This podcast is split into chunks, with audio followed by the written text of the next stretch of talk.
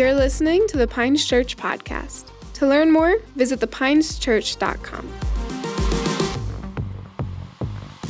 Welcome, everyone, to the Pines Church online experience. My name is Matt Joy. I am the lead pastor here, and I am so excited that you carved out 25, 30 minutes and change to study the Word of God alongside us. For those of you that may be joining for the very first time, we've been talking the past few weeks about adversity and opposition and hardship and how God leads us through the storm. Recently, I've opened up personally about some things that I've had to navigate in the last few weeks. And if I focused in on the storm, it's an invitation to, for depression, anxiety, and certainly fear that will grip you and direct your attention off of what we're supposed to be focused on, which is Jesus, the author and finisher of our faith.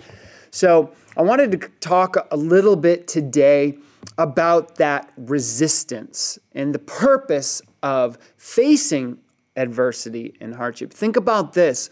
You know, we often sing in worship services that we are overcomers and and we we buy the bumper sticker and throw it on our car. But in order to be an overcomer, you have to have overcome something.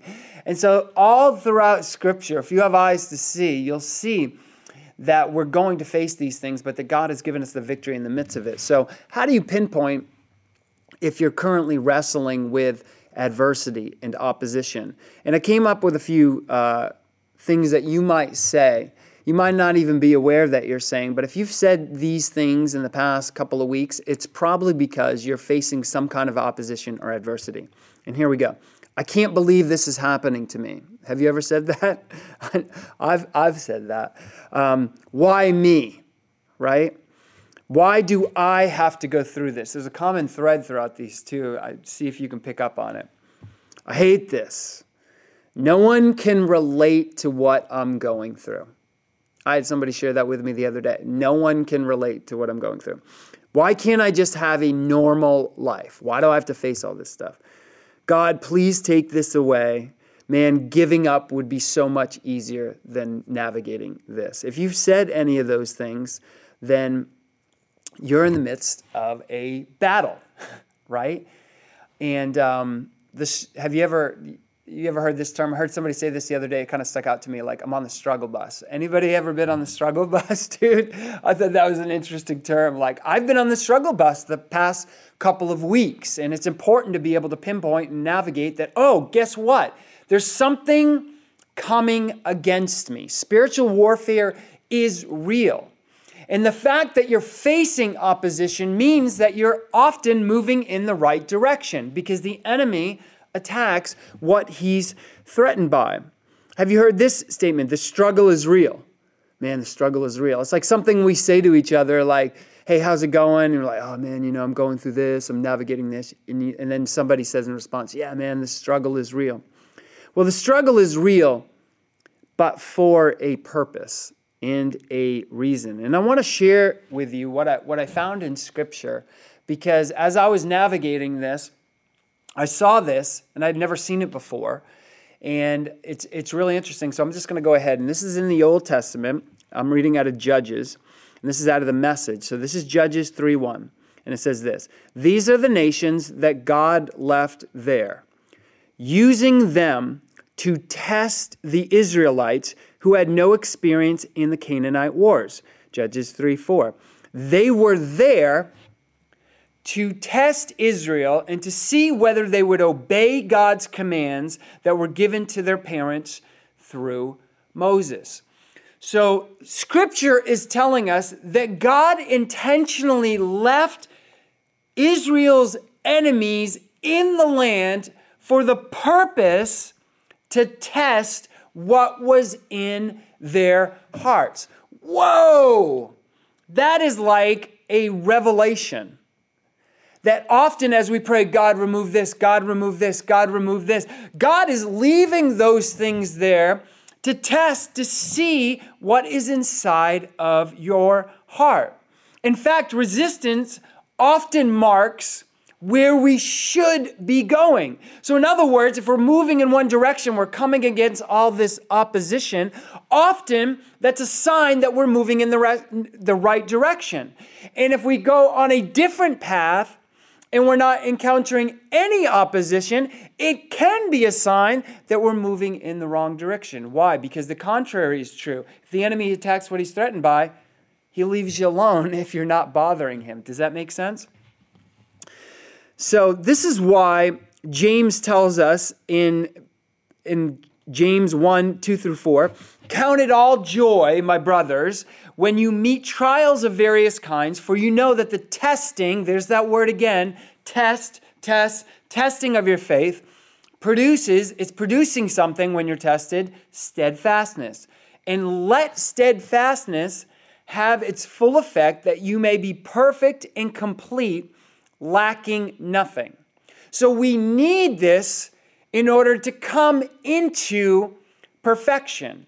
Peter tells us that we should um, be very glad when we join in the sufferings of Christ. Okay, so Peter, James, Paul, all of them are letting us in on this secret that we're going to face adversity and hardship. And actually, we should change the way that we look at it because these things are producing something inside of us. And they use that word test all the way in the Old Testament and the New Testament. So, what is the purpose of a test? Right? Why does a teacher give you a test? Say, close your books, right? We've, we've, we've done a lot of study and research and had a lot of class discussions on a particular topic. And now I'm going to test you to see if you've learned what you've been studying. And a teacher won't give you, administer that test unless they're confident that you steward and hold the answers. At least a good teacher, right? And God is a good teacher. So, as I was meditating on, you know, this, this text in, in Judges that God left the enemies, right? I just took a look at the enemies that he left. There were five and he left the Hittites, the Amorites, the Canaanites, the Hivites, and the Jebusites, the ites, right? Like all these different ites.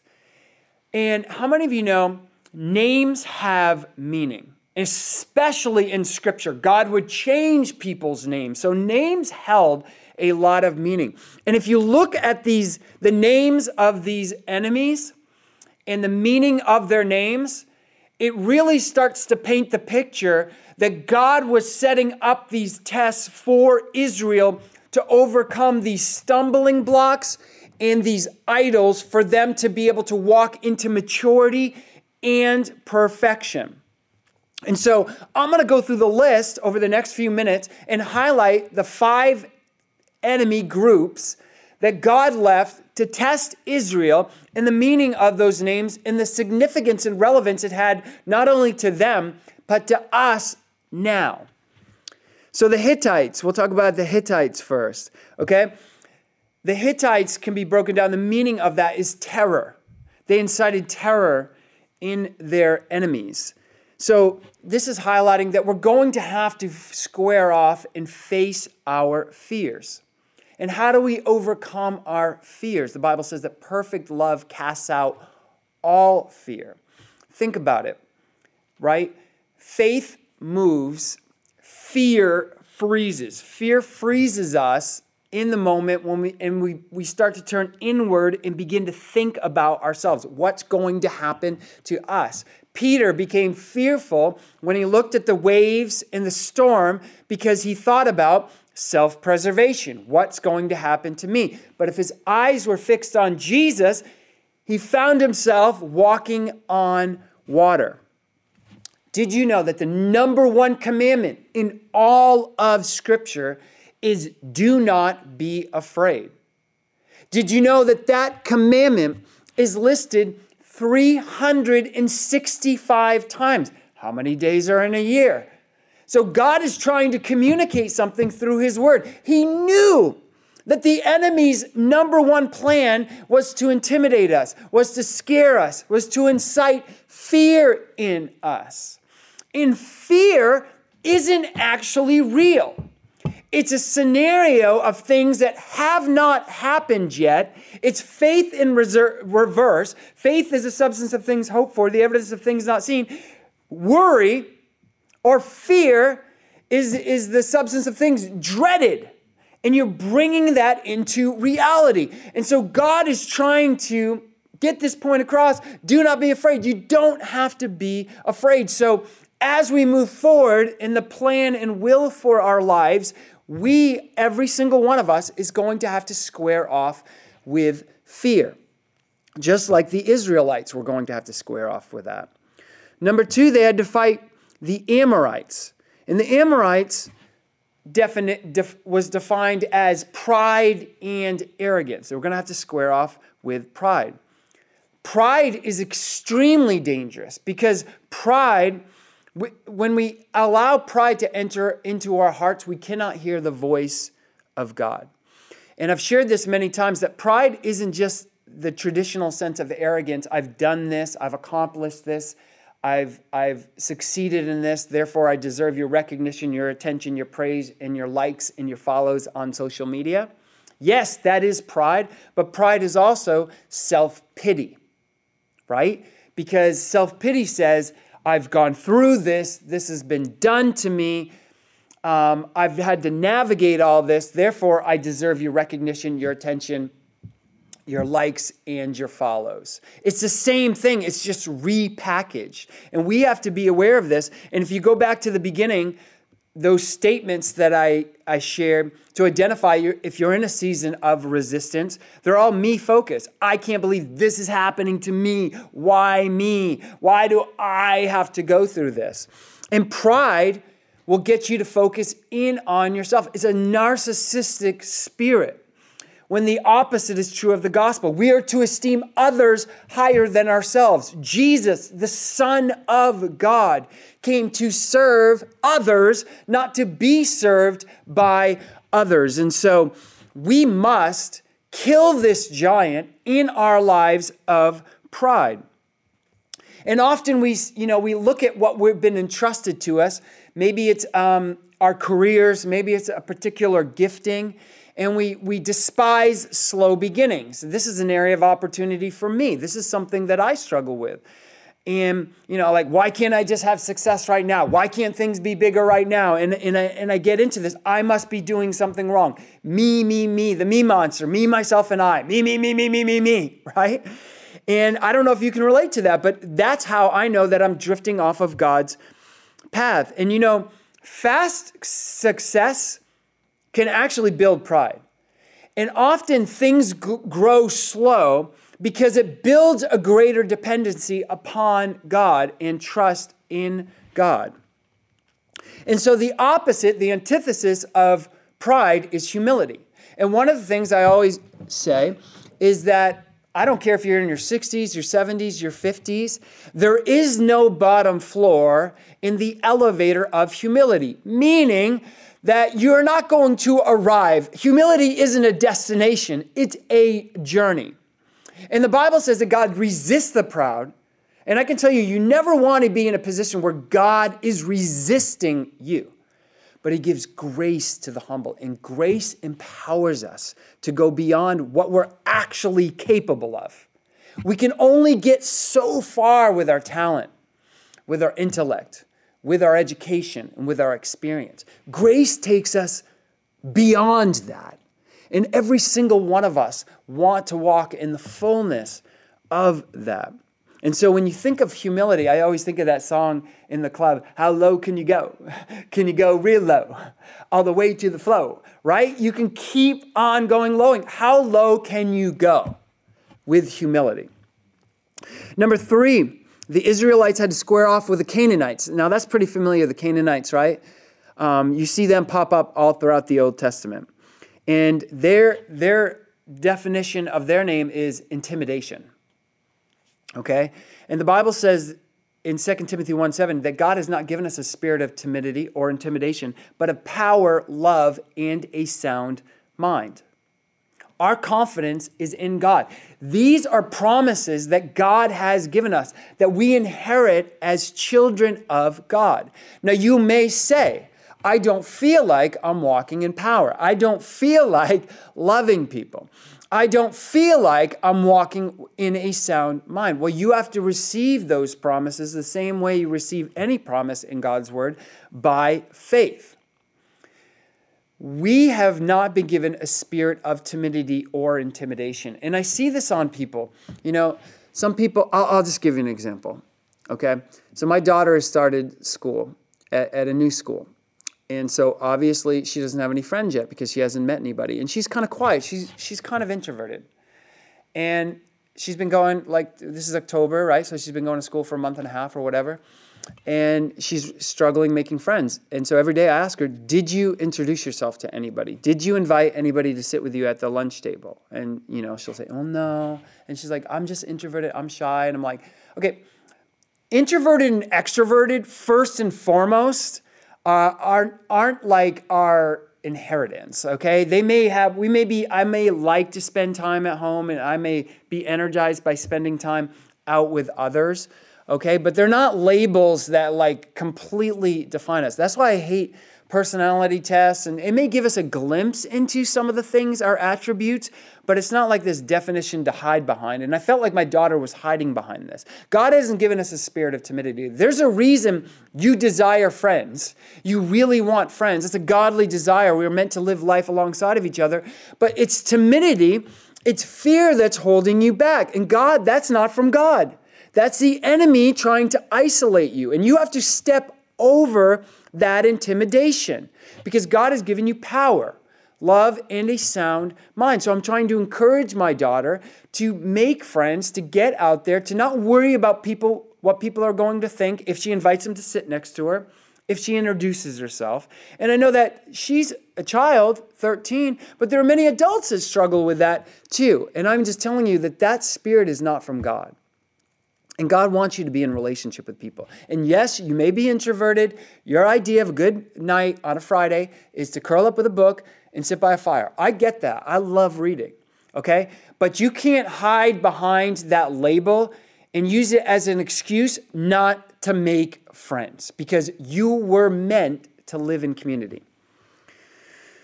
Number four, the Hivites. Okay? The Hivites were defined as opulent and lavish. Okay? So my my wife actually asked asked me what what is opulence. Okay? So opulence is like it's not about having money. It's about buying like stupid ridiculous things, you know, with your money. It's like having a a gold-plated pen just for the sake of having a gold-plated pen. It's like throwing your money in people's faces. Right? And um, God has told us it's it's never having enough right? I got to have the biggest, I got to have the best. I got to have the biggest, I got to have the best. And in a way, Americans struggle with this. Most Americans, we're in the top one, regardless if you make $40,000 a year uh, or, you know, or less, you're in the top 1% of the entire world as far as earnings. Most of us have a car. Most of us have a sofa. Most of us have a bed. But then we jump on the hamster wheel of marketing right? And we're told we need a new car, we need a new bed, we need a new sofa, we need a new phone, we need a better jacket, we need cooler sneakers. And so we're not content with what we have. And so opulence and lavish is like this idea that you, you spin into this thing I need something better, I need something better, I need something better, and you're never content with what you have. And so God, this is really interesting is saying to the Israelites, like, you have to conquer this spirit. It's a spirit, it's an enemy that's been set in your life, and you have to have victory over this, or you'll never be content. You'll always want, want, want. And so it's finding contentment and gratitude. It's rejoicing. It's taking joy in the things that God has already done for you. You'll find that word peppered all throughout Scripture. But I've heard, you know, I've heard very few sermons on it. Rejoicing, taking joy in the things that God has already done. Psalm 107, 21 says this Let us thank the Lord for his steadfast love, for his wondrous works for the children of men. And let us offer sacrifices of thanksgiving and tell of his deeds in songs of joy. Thanksgiving isn't just a Thursday in November, it's this lifestyle. We are to give thanks. And what that does is it puts God on the throne of our hearts. And I love that it highlights here that we're to offer sacrifices of thanksgiving. What does that mean? It means sometimes you don't feel like giving thanks for what you have. Sometimes, you know, you're frustrated with your vehicle. Sometimes you're frustrated, you know, with your house. But to give a sacrifice of thanksgiving because it changes your perspective and it changes your heart. And true inner peace is found in contentment and gratitude. And God wanted the Israelites to get this revelation inside of their hearts, and He wants us to get it as well. In, in number five, the Jebusites. It sounds like a bug or something. The Jebusites. They were immoral and polluted. And obviously, we've been called to be ambassadors of Christ. We've been called, as Hebrews 11 tells us, to pursue holiness, without which no one is going to see the Lord. You know, I used to read that scripture and say, if I don't pursue holiness, I'm not going to see God. And I certainly believe that that is what it means. But as I studied, I believe the Holy Spirit gave me a revelation. Look, if we as a church don't pursue holiness, then the world isn't going to see the Lord. So, in other words, if the world looks at you and says, Well, you watch everything I watch, you say everything I say, you listen to everything I listen to, you're really no different than me, then we've done a poor job of being ambassadors of God because the one attribute that's listed above all other attributes that the seraphim cry out night and day is holy, holy, holy right? And so we have to be careful about what we allow into our eyes and what we allow into our ears. Like, I wouldn't have to take time to break this down to explain to you that there are certain foods that are going to do you wrong. If you drink alcohol all the time, it's going to destroy your liver, right? We understand this. Well, the same is true of, of, of this stuff that we watch, read, consume and listen to. You know, the average American spends two hours and 27 minutes on social media. Two hours and 27 minutes. The Bible says in Matthew 6 22, your eyes are windows into your body. If you open your eyes wide in wonder and belief, your body fills up with light. So if we have reverence, if we have awe for God, we're going to be filled with light. If you live with a squinty eyed in greed and distrust, distrust, distrust, your body is a musty cellar. That's out of the message translation, but I think it gives a beautiful depiction of like how what we allow into our hearts and into our minds and into our eyes corrupts and pollutes our hearts. So we have to be careful of what we listen to. You know, I shared uh, just a couple of weeks ago. Uh, there was a Netflix show that came out on the serial killer Jeffrey Dahmer, and in the first week there was over 197 hours, 197 million hours logged of people watching it. Uh, you know, like what what do you think that does to your spirit? I'm just I'm just being real, man. So so we have to be careful and guard what comes into our eyes and what comes into our ears. We have to battle this immorality and pollution that's in our world and focus on those things that are lovely, noble, honorable, pure, holy. Now I want to I want to highlight this. So God left these enemies. I want to kind of close with this.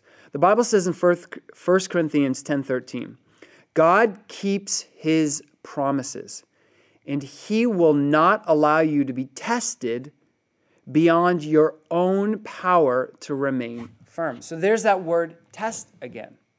Okay? So God is telling us, look, I'm not going to give you a test that you don't have the answers to. I'm not going to give you a calculus test in algebra class, which I never got to calculus, but I'm not going to give that to you.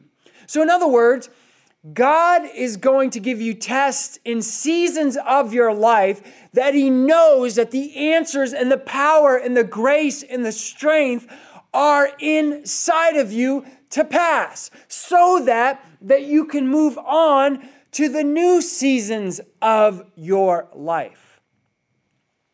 So we need these tests in order to be able to graduate, to move from algebra into calculus.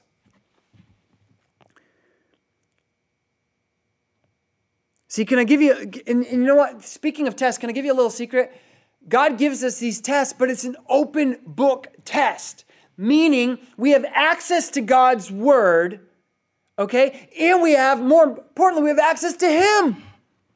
God, the Bible promises He will never leave nor forsake us. He walks with us in the midst of these storms and tests. Second Corinthians 2:14.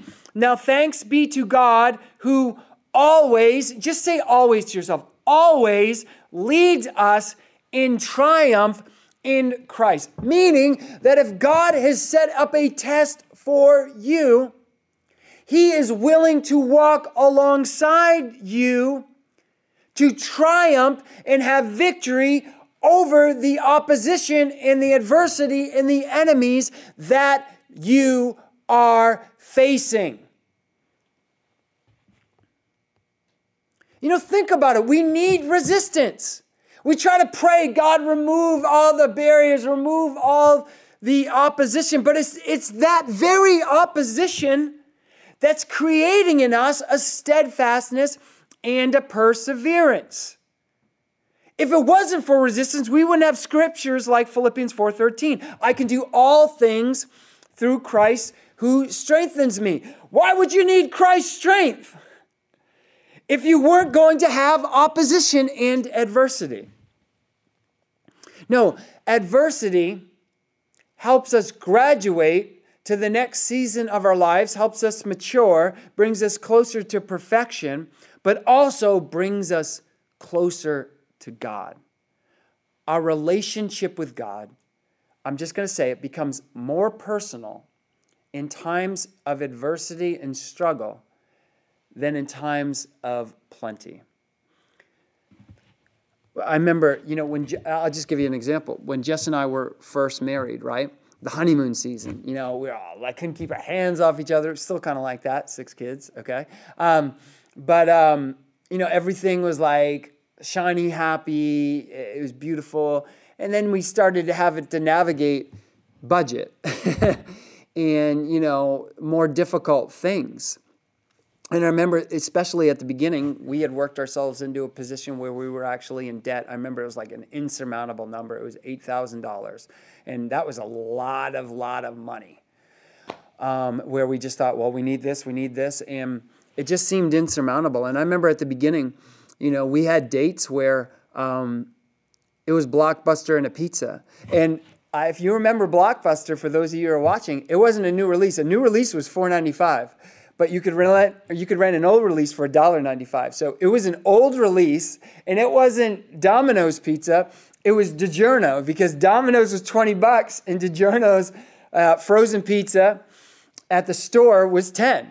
So it was a $12 night. That was a date for Jess and I in the beginning because we had gotten ourselves in a position where God was trying to teach us stewardship right? And so we had to face, and you know what? We wanted God just to come sweeping and knocking, knock it all out, but God was doing something inside of us. There was a purpose to our struggle. We were learning to budget. We were learning to be good stewards. We were learning to sow and to reap. And I wouldn't trade that for anything because Jess and I have learned so much about ourselves that now we can pass on to our children so they don't have to make the same mistakes as us.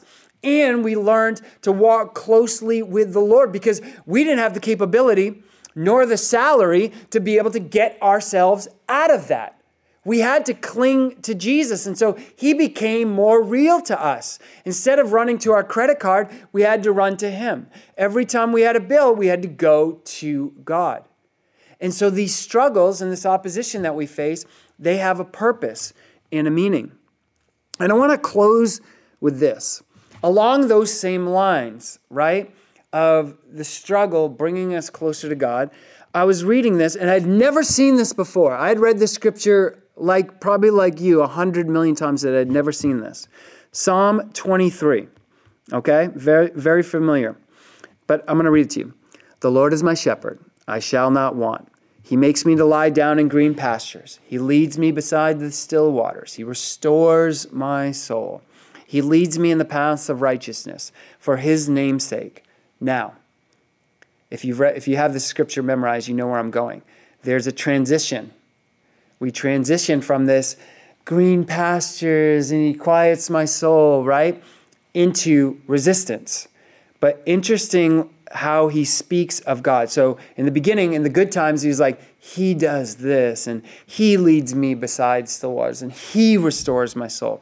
But look at the way that David talks about his relationship with God when he's navigating resistance. Yea, though I walk through the valley of the shadow of death, I will fear no evil, for you are with me. It's not he anymore, for you are with me. Your rod and your staff, they comfort me. You prepare a table before me in the presence of my enemies. You anoint my head with oil. My cup runs over. Surely goodness and mercy shall follow me all the days of my life, and I will dwell in the house of the Lord forever. Do you see the transition? That David although God has called us to good times, was relating to God in that He does this, He does this. But as we navigated the storms, Jesus became more real. He clung to Him. We need to change the way that we see adversity, hardship, and opposition and resistance. We need to see it the way that an athlete sees the gym as a stepping stone to us becoming stronger and closer with God. I hope that you got something out of this. I want to pray for you real quick. Dear Heavenly Father, I just thank you so much for the word that you've commanded me to share. I pray that it would resonate in people's hearts. I pray that people would look at adversity as an opportunity to come closer to you. God, we give you all the glory. In Jesus' name, amen. Thank you guys so much for being with us. Until next time, Godspeed. Thank you so much for listening to the Pines Church podcast, a sermon resource provided by the Pines Church in Bangor, Maine. We'd love to hear from you, so leave us a review on this podcast. If you have any questions, visit thepineschurch.com. Thanks again, and we'll see you next time.